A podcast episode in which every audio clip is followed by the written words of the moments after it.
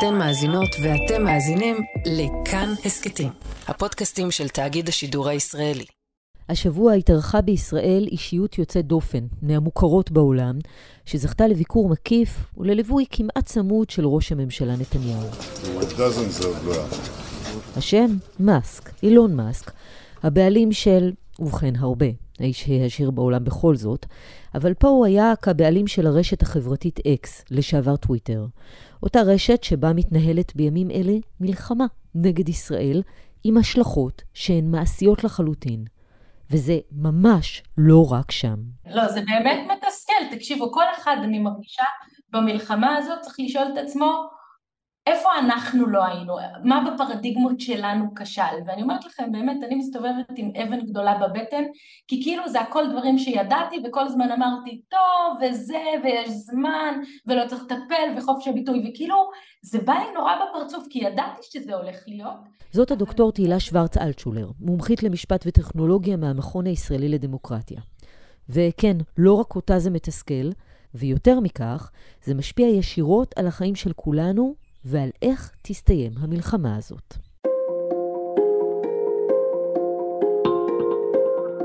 שלום, אתן ואתם על עוד יום, הסכת האקטואליה של כאן. כאן תמר אלמוג.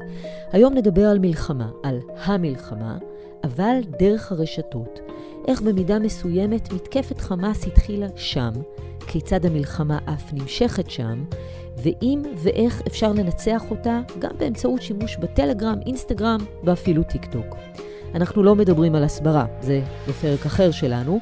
אנחנו מדברים כאן על משהו שהוא חורג בהרבה ממסכי הטלפון או המחשב שלנו, שמשפיע על הסדר העולמי, על יחסים עם מדינות, ובעיקר על שדה הקרב שאנחנו חווים כאן. איך, למה וכמה, נדבר עם דוקטור תהילה שוורץ אלטשולר, אבל עוד קודם, איתי שיקמן כתב כאן חדשות לענייני טכנולוגיה, איתו נדבר על הביקור הזה של אילון מאסק בישראל, הסיבות והתוצאות.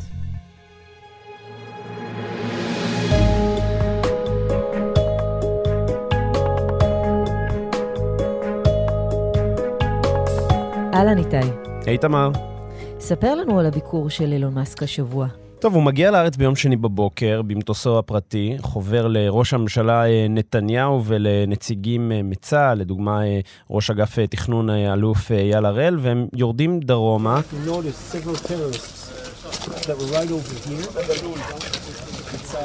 הם נכנסים לכפר עזה, למקומות נוספים, רואים את ההרס, מסע ההסברה, אם תרצי, של ראש הממשלה אל מול האיש העשיר בעולם. וכשהם מסיימים את הסיור הזה, אגב, בגשם שוטף, הם עולים בחזרה למרכז, עולים לירושלים, פגישה ממושכת של ראש הממשלה ומאסק במשרד של ראש הממשלה בכנסת, עולים שם גם uh, לספייס משותף ברשת אקס, טוויטר uh, לשעבר, כמובן בבעלות uh, מאסק, ולאחר מכן uh, מאסק נפגש גם עם הנשיא יצחק הרצוג, ואת יודעת, אצל ראש הממשלה שמענו בעיקר בשיח ש- שהתפרסם, בעיקר ברשת אקס, את אותו ספייס. It's, it's really a... a manifestation of a death cult. That's what Hamas is.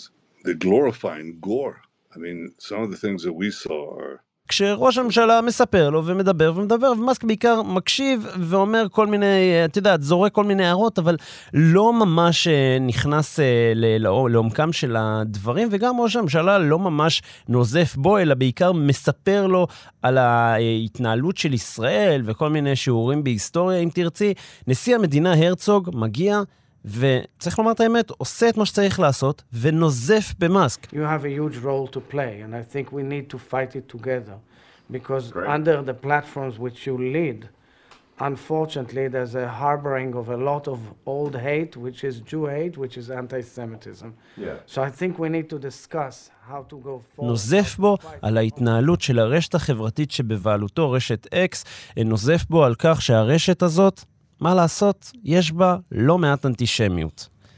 אז בוא נתעכב על הנקודה הזאת באמת של הנזיפה ועל ההתנהלות של הרשת, ונחבר את זה לשאלה למה החשיבות של הביקור הזה, אם בכלל. כן, בואי נתחיל ונאמר, למי הביקור הזה היה חשוב? האם לנו או לא? אולי נתחיל מההתחלה ונזכיר קצת לאנשים. אילון מאסק, האיש העשיר בעולם, אגב, זה גם משהו, מדד שמשתנה, אבל כרגע הוא עומד בראש המדד הזה. הבעלים של טסלה, של ספייסיקס, וכמובן, לפני שנה הוא רכש את טוויטר ושינה את שמה לאקס, הוא כמובן מאוד אוהב את האות הזאת. והרשת הזאת הפכה בשנה האחרונה לכלי... שפשוט אין בו סינון. הוא פיטר את האנשים, את קבוצת האנשים שאחראית על ניהול הסינון, ניהול בדיקת התוכן, פשוט כל מה שאתה רוצה, שגר ושכח, אין בדיקת עובדות, אין עימות, אין שום דבר מן הסוג הזה, אה, וזה מגיע למצב שכתוצאה מכך, בחודשים האחרונים, בחצי השנה האחרונה, אה, לא רק שהשווי של רשת אקס צנח, נזכיר, הוא קנה אותה בכ-44 מיליארד דולר, שווי החברה הזאת צנח במחצית מאז שהוא רכש אותה, אלא שמפרסמים פשוט התחילו לברוח, וכמובן רשת חברתית, כך היא מתפרנסת, מפרסומים, ממפרסמים.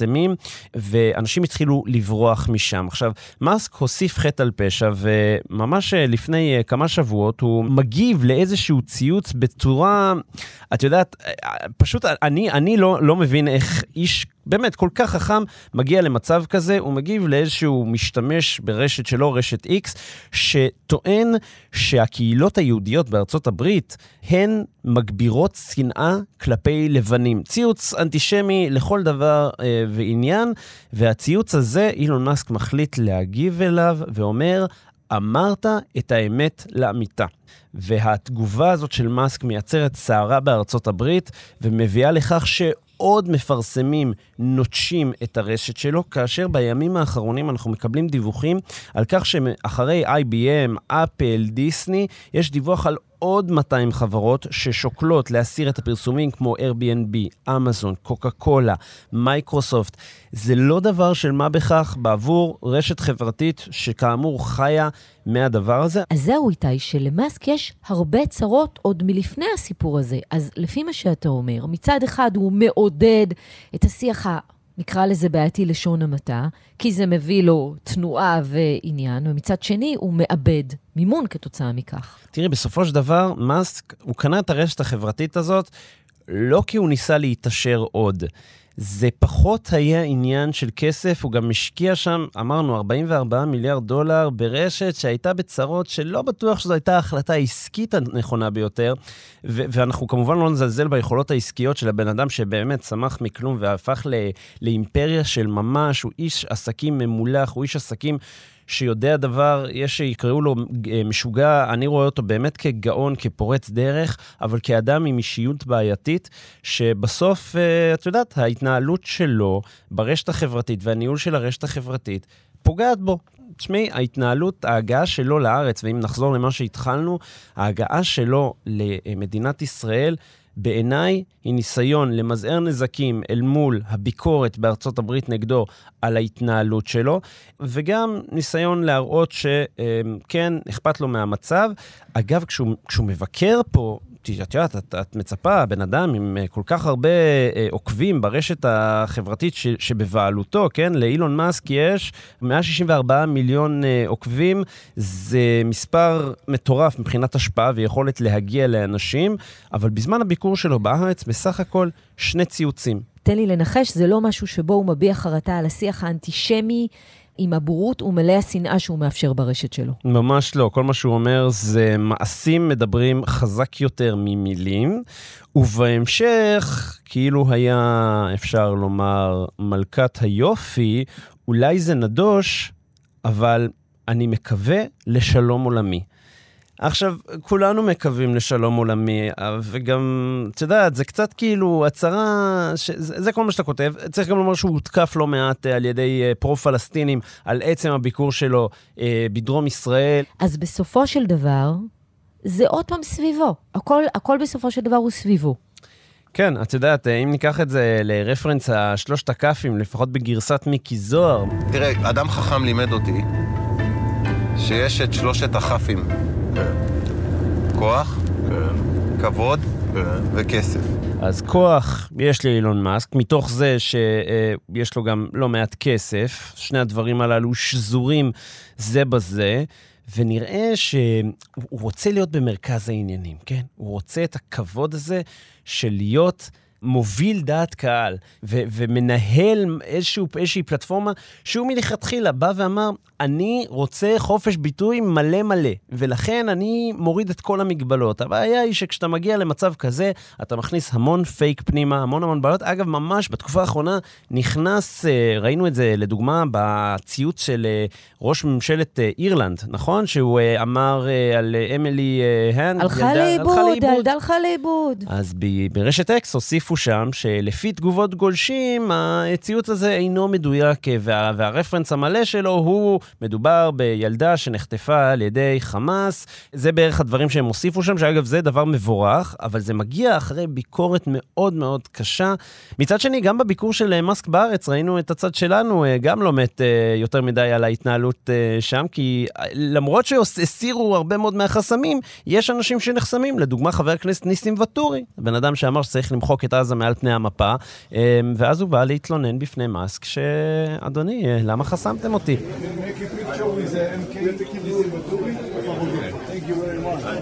זה היה קצת מראה מביך. היועץ של מאסק מיהר ככה חיש מהר להבריח אותו משם. אז אנחנו מבינים מה יוצא לאילון מאסק מזה, לא משנה מה, כנראה שהוא לא מפסיד. השאלה, למה ראש הממשלה, שאגב, ביקר עם אילון מאסק שם, אבל את האנשים שבבתים שלהם הוא ביקר, הוא עוד לא פגש, מה יוצא לו מזה?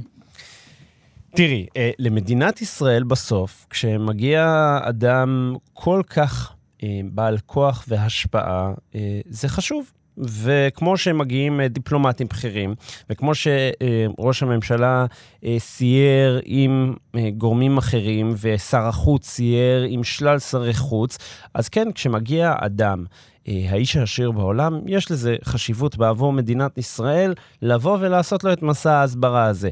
הלוואי והראש היזמי ופורץ הדרך שלו, מעבר ללעשות הרבה כסף, וגם, את יודעת, לעשות שינוי בעולם. אין ספק שטסלה וספייסיקס עושות שינוי בעולם הזה, אה, וסטארלינק, רשת הלוויינים המדהימה שלו, עושה שינוי בעולם הזה. עכשיו, היינו רוצים לקוות ששינוי כזה היה יכול גם להשפיע אולי על יחסים בינלאומיים ויחסים של שכנות טובה אולי. כרגע זה לא קורה, ואני בספק אם הביקור הזה של אילון מאסק ישנה את תמונת המצב במזרח התיכון, אבל ברמה ההסברתית לישראל אין ספק שהוא טוב.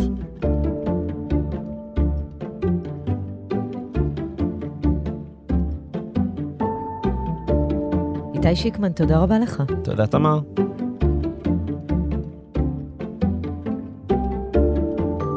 את דוקטור תהילה שוורץ אלטשולר, מומחית משפט וטכנולוגיה ועמיתה בכירה במכון הישראלי לדמוקרטיה, שמענו קודם אומרת שהכתובת הייתה על הקיר, או ליתר דיוק על הפיד ברשתות החברתיות.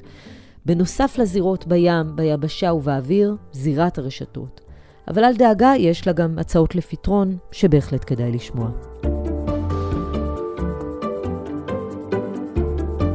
דוקטור תהילה שוורץ אלטשולר, שלום.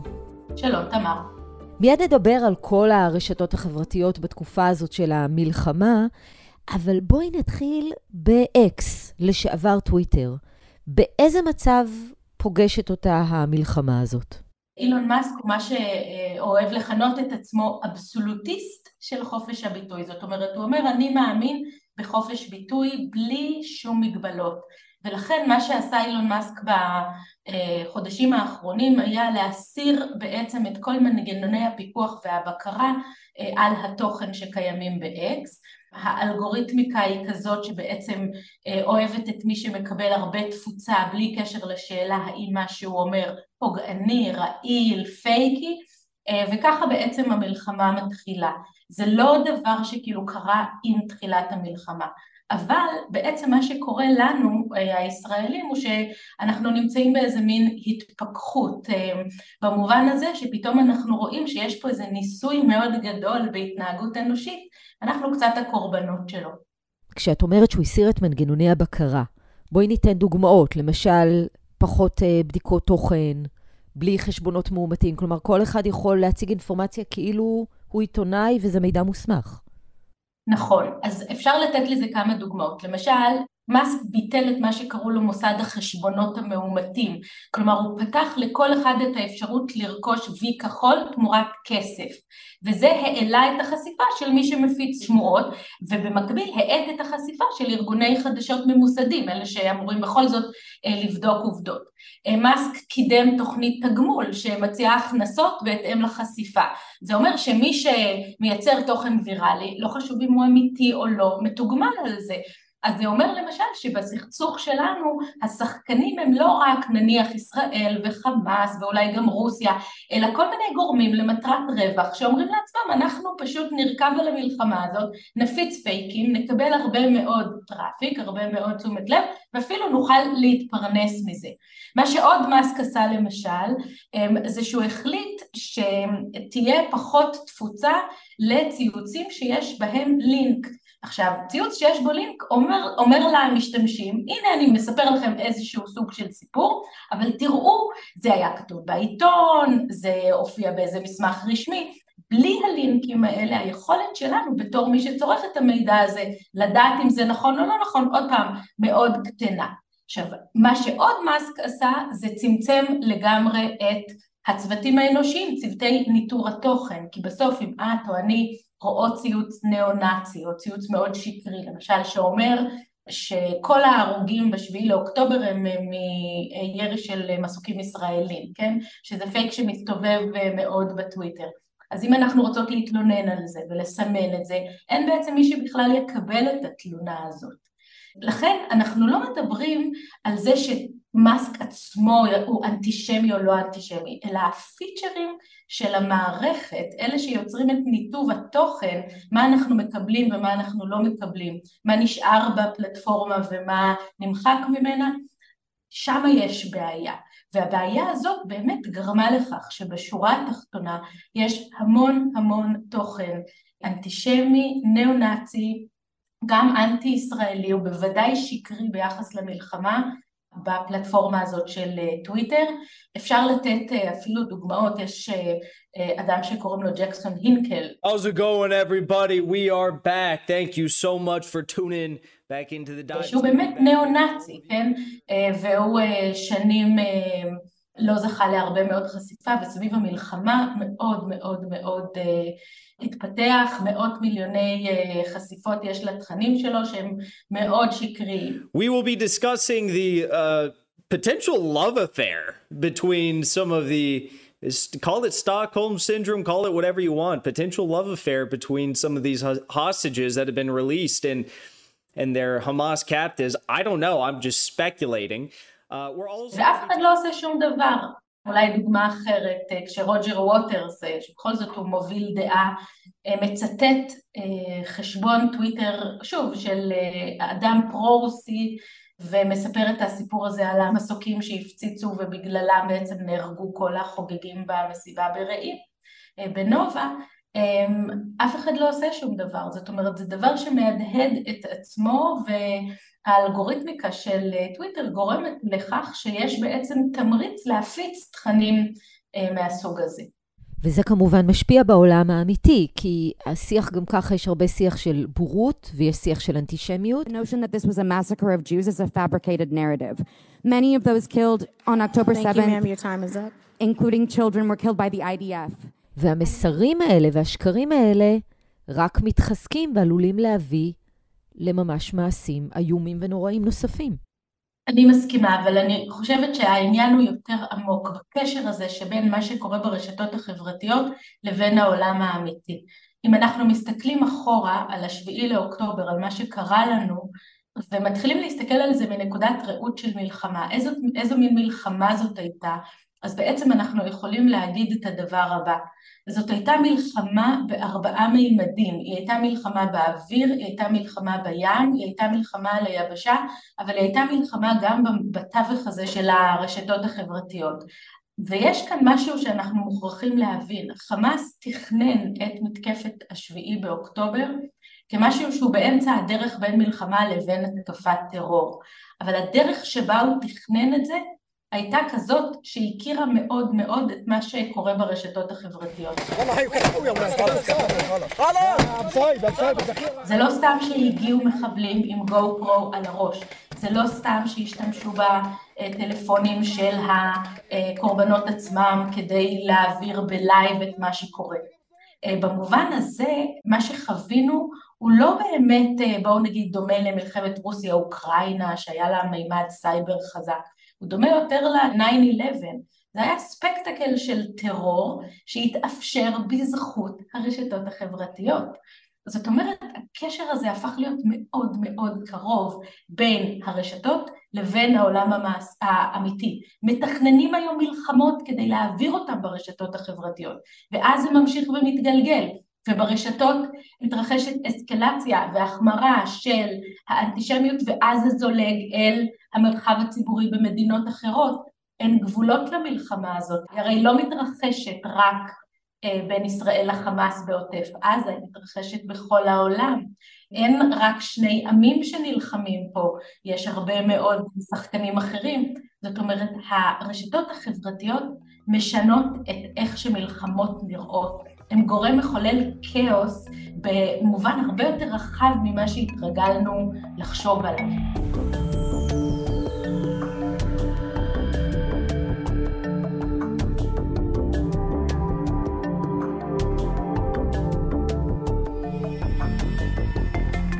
את אומרת, דוקטור תהילה שוורץ אלטשולר, שהרשתות החברתיות משנות את איך שהמלחמות נראות.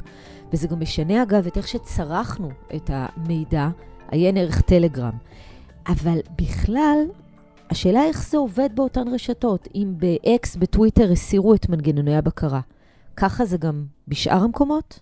אנחנו צריכים להסתכל על סביבת המידע שלנו בעצם בתור אקו-סיסטם. יש באקו-סיסטם הזה רשתות חברתיות יותר ממוסדות, כאלה שרואות את עצמן כפופות, גם אם לא להסדרה בישראל, לפחות לרגולציה בינלאומית, בראשם ההסדרים שקיימים באיחוד האירופי, כאלה הם יוטיוב והפלטפורמות של פייסבוק, כמו פייסבוק ואינסטגרם, אפילו טוויטר במובן מסוים, למרות שכאשר האיחוד האירופי ביקש אה, מהפלטפורמות לקבל דוחות מה הן עושות כדי להתמודד אה, עם אה, מתקפות האנטישמיות, הניאו-נאציות והפייקים סביב מלחמת ישראל חמאס, התשובה של אילון מאסק לאיחוד האירופי הייתה די חצופה. אבל עדיין זה לא כל האקו-סיסטם שלנו. דבר ראשון צריך באמת לדבר על טלגרם. טלגרם הפכה להיות כלי התקשורת האולטימטיבי של ארגוני הטרור הכי מדממים בהיסטוריה. וטלגרם מצהירה בריש גלי שלה אין שום מחויבות לשום אחריות על שום תוכן. זאת חברה בשליטה רוסית, היא לא רואה את עצמה כפופה לשום אה, רגולציה מערבית, אה, ובכל זאת היא מאוד מאוד משמעותית. לצידה של טלגרם יושבת טיק טוק, חברה סינית, שהממשל האמריקאי בעצמו הבין כבר שהיא מסוכנת, הוא אוסר על פקידי הממשל להשתמש בה, ובכל זאת היא מגיעה למאות מיליונים בעולם המערבי. זה קצת מזכיר לי, את יודעת, כאילו המנהיגים של העולם החופשי היו מאפשרים לחיילים סינים ללכת ככה בחופשיות עם הנשק שלהם ברחובות של ניו יורק ושל לונדון אה, ושל פריז. אז יש לנו בעצם אקו סיסטם שמצד אחד יש בו חברות שאולי רוצות לקחת אחריות גם אם לא תמיד מצליחות, ומצד שני יש בו חברות שבכלל אין להן שום עניין לקחת אה, אחריות, וככה נוצר אה, מרוץ לתחתית, כי מה שמתפרסם בטלגרם עובר לוואטסאפ, ומשם הוא מגיע לטוויטר, ובסוף הוא מגיע לטלוויזיה. אז באיזשהו אופן אנחנו נמצאים היום במקום יותר בעייתי מזה שהיינו בו לפני שלוש או חמש שנים. זה אכן מצב מאוד בעייתי, השאלה אם יש מה לעשות איתו. אז פה אני חושבת שצריך לחלק את זה לשני חלקים. הדבר הראשון הוא שכן, יש דברים שאפשר לעשות. הרי מה שקורה ברשתות החברתיות הוא לא מכת גורל או איזושהי התפתחות שמימית. זה גם לא הטכנולוגיה כשלעצמה יוצרת את זה. מה שקורה כאן הוא בעצם עניין מאוד מאוד משפטי או מאוד רגולטורי. העובדה שבחקיקה האמריקאית לחברות המדיה החברתית אין אחריות על התוכן שהן מעבירות, זה הכל מתחיל שם. זאת אומרת, לא מדובר פה במשהו שאי אפשר לשנות אותו. עכשיו, האיחוד האירופי אכן שינה מגמה, בתחילת 2023 אה, נכנס לתוקף חוק שנקרא חוק השירותים הדיגיטליים, שבעצם תובע אחריות ושקיפות מהפלטפורמות של המדיה החברתית. אבל עד שלא יהיה פה ציר אמריקאי-אירופי משותף, אי אפשר יהיה לטפל בזה. אמ, ואנחנו רואים את זה באמת במלחמה אצלנו, ארצות הברית לא תובעת מהרשתות שום דבר, האיחוד האירופי תובע אבל הרשתות יודעות שהן בעצם אה, חברות אמריקניות. בסוף בסוף מה שאכפת לענקיות הטכנולוגיה הוא המשתמשים. אם היינו יוצרים ציר אירופי אמריקני של 700 אה, מיליון אה, אנשים, 700 מיליון משתמשים, אפשר היה לעשות משהו. עכשיו, מה שלי מאוד חשוב עוד להגיד זה שבמדינת ישראל גם אין שום הסדרה. זאת אומרת, המצב שלנו כישראלים יותר גרוע מהמצב שקיים היום באירופה. אנחנו קצת חצר אחורית דיגיטלית, אם לקרוא לזה ככה. אז זה הדבר הראשון. הדבר השני שאולי כדאי להגיד, הוא שענקיות הטכנולוגיה, וזה לא רק ברשתות החברתיות, אלא תחשבי על אילון מאסק, זה לא רק שהוא שולט ב-X, הוא שולט גם בחברה שקוראים לה סטארלינק, שזאת חברה שמעניקה שירותי אינטרנט על ידי לוויין. עכשיו, סטארלינק התערבה בעבר בסכסוך בין רוסיה לאוקראינה. כשרוסיה ניתקה אינטרנט לאוקראינה, סטארלינק החזירה את האינטרנט דרך הלוויין לאוקראינה. כשישראל עכשיו רצתה לנתק את האינטרנט מעזה, הודיע אילון מאסק שהוא יעשה את אותו דבר, שהוא יחזיר אינטרנט לעזה. בעצם חברות הטכנולוגיה הגדולות הן לא סתם חברות אמריקניות למטרות רווח, הן שחקניות סדר עולמי. אה, מלחמות קורות סביב הפלטפורמות שלהן, הן יכולות להתערב בסכסוכים בין מדינות. עכשיו כשמישהו הוא שחקן סדר עולמי, אז צריך לטפל בו בכלים של סדר עולמי, לא בכלים של רגולציה, אמנות, בריתות, מאזני אימה, כל מה שאנחנו מכירים למשל מעולם הגרעין. ומה שקורה היום זה שהחברות האלה נורא משפיעות גם על המערב מבפנים, גם על יחסים בין מדינות, אבל האחריות שלהם כמעט לא קיימת. ולכן אני חושבת שאם אנחנו עכשיו אה, הישראלים מדברים סביב המלחמה על הסיסמה הזאת The West is next, כן, המערב הוא הבא בתור, אז אנחנו צריכים להגיד בקול, זה נפלא שאתם נותנים לנו נשק ושאתם עוזרים לנו בכסף ובהשפעה דיפלומטית, אבל עד שלא יטפלו בעולם של הרשתות החברתיות ויתחילו לתבוע אחריות משמעותית, המערב לא יוכל לנצח. אם אנחנו מדברות על המרחב הדיגיטלי, קרה שם עוד משהו מדהים. הטרוריסט, אחד המוכרים והגדולים, אוסמה בן לאדן, שאחראי לרצח אלפי אמריקנים רק ב-11 בספטמבר, עוד לא דיברנו על דברים אחרים, הופך לגיבור טיקטוק. אומייגאד. Oh The video's viral this morning. I need you to stop what you're doing and go read A Letter to America. Referencing Osama bin Laden's so called Letter to America, written by the late terrorist leader about a year after the 9 11 attacks. And now, the propaganda getting new attention on social media in the wake of the Israel Hamas war. נכון, וג'קסון הינקל שהוא ניאו-נאצי הופך לגיבור אה, טוויטר ו- וכמובן אה, נשיא איראן אה, יש לו חשבון אה, מכובד אה, אה, בטוויטר גם כן והמלחמות אה, בפייסבוק, האם צריך לראות בחמאס ארגון טרור או לא, אה, הם גם כן דברים שאנחנו מכירים אה, מהעבר. מצד אחד יש פחד מאוד מאוד גדול לפגוע בזכות לחופש ביטוי ומצד שני זה מוביל אותנו למקומות מאוד בעייתיים ולהתפזרות של מסרים שהם מסרים רעילים. אני לא חושבת שהאבות אה, של הרעיון של חופש הביטוי, אה, שחשבו על שוק חופשי של רעיונות ודעות, חשבו באמת על המסרים הניאו-נאציים שאנחנו רואים היום מתפזרים ברשתות החברתיות. אני חושבת שאנחנו נמצאים בעולם של הצפה של מידע, לא במחסור של מידע, ואם לחזור למטאפורה הזאת של שוק רעיונות ודעות, אז בשוק שנמצא בהצפה מטפלים בכלים אחרים, כלים משפטיים אחרים, מאשר בשוק שנמצא במחסור. אני חושבת גם שצריך לשים לב שיחד עם עלייתם של החשבונות הרעילים אה, יורדת מאוד ההשפעה של אה, החשבונות של אמצעי התקשורת הממוסדים. אה, יש מחקר מעניין שעשו באוניברסיטת וושינגטון ממש לפני כמה שבועות והם הראו שיש שבעה חשבונות שלא היו קיימים בכלל לפני שנה בטוויטר ועקפו עכשיו בסיבוב את כל החשבונות הגדולים של ה-BBC ושל ה-CNN וכך וכך. חלק מהסיבה של זה היא שאילון מאסק בעצמו עשה להם לייק, עקב אחריהם וככה 162 מיליוני העוקבים שלו יכלו אה, להיחשף אליהם. אבל חלק אחר קשור באמת לכך שהחשבונות האלה כל הזמן מצייצים, כל דבר הוא breaking וחשוב מאוד, הגרפיקה שלהם, של הגופות מאוד בוטה, זה גורם לאנשים פשוט ללכת אחרי זה ולצפות בזה.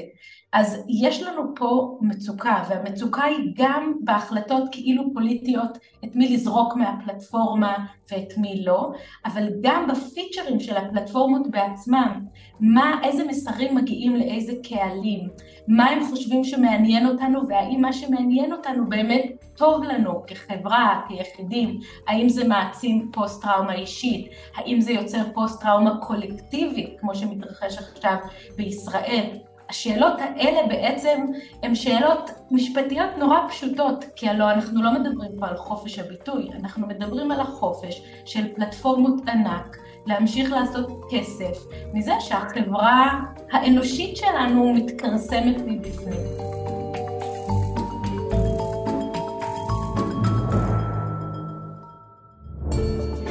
דוקטור תהילה שוורץ אלטשולר, תודה רבה לך שהיית איתנו. תודה תמר שהזמנת אותי.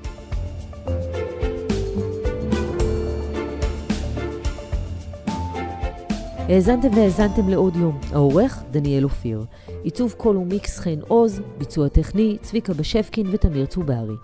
פרקים חדשים של עוד יום עולים בכל ראשון, שלישי וחמישי, ולכולם ולעוד הסכתים מבית תאגיד השידור הישראלי אפשר להזין ביישומון כאן, באתר שלנו או בכל יישומון הסכתים. אותנו אפשר להשיג בקבוצת כאן הסכתים בפייסבוק, או בחשבונות שלי בפייסבוק או בטוויטר. כאן תמר אלמוג, שנשמע רק בשורות טובות.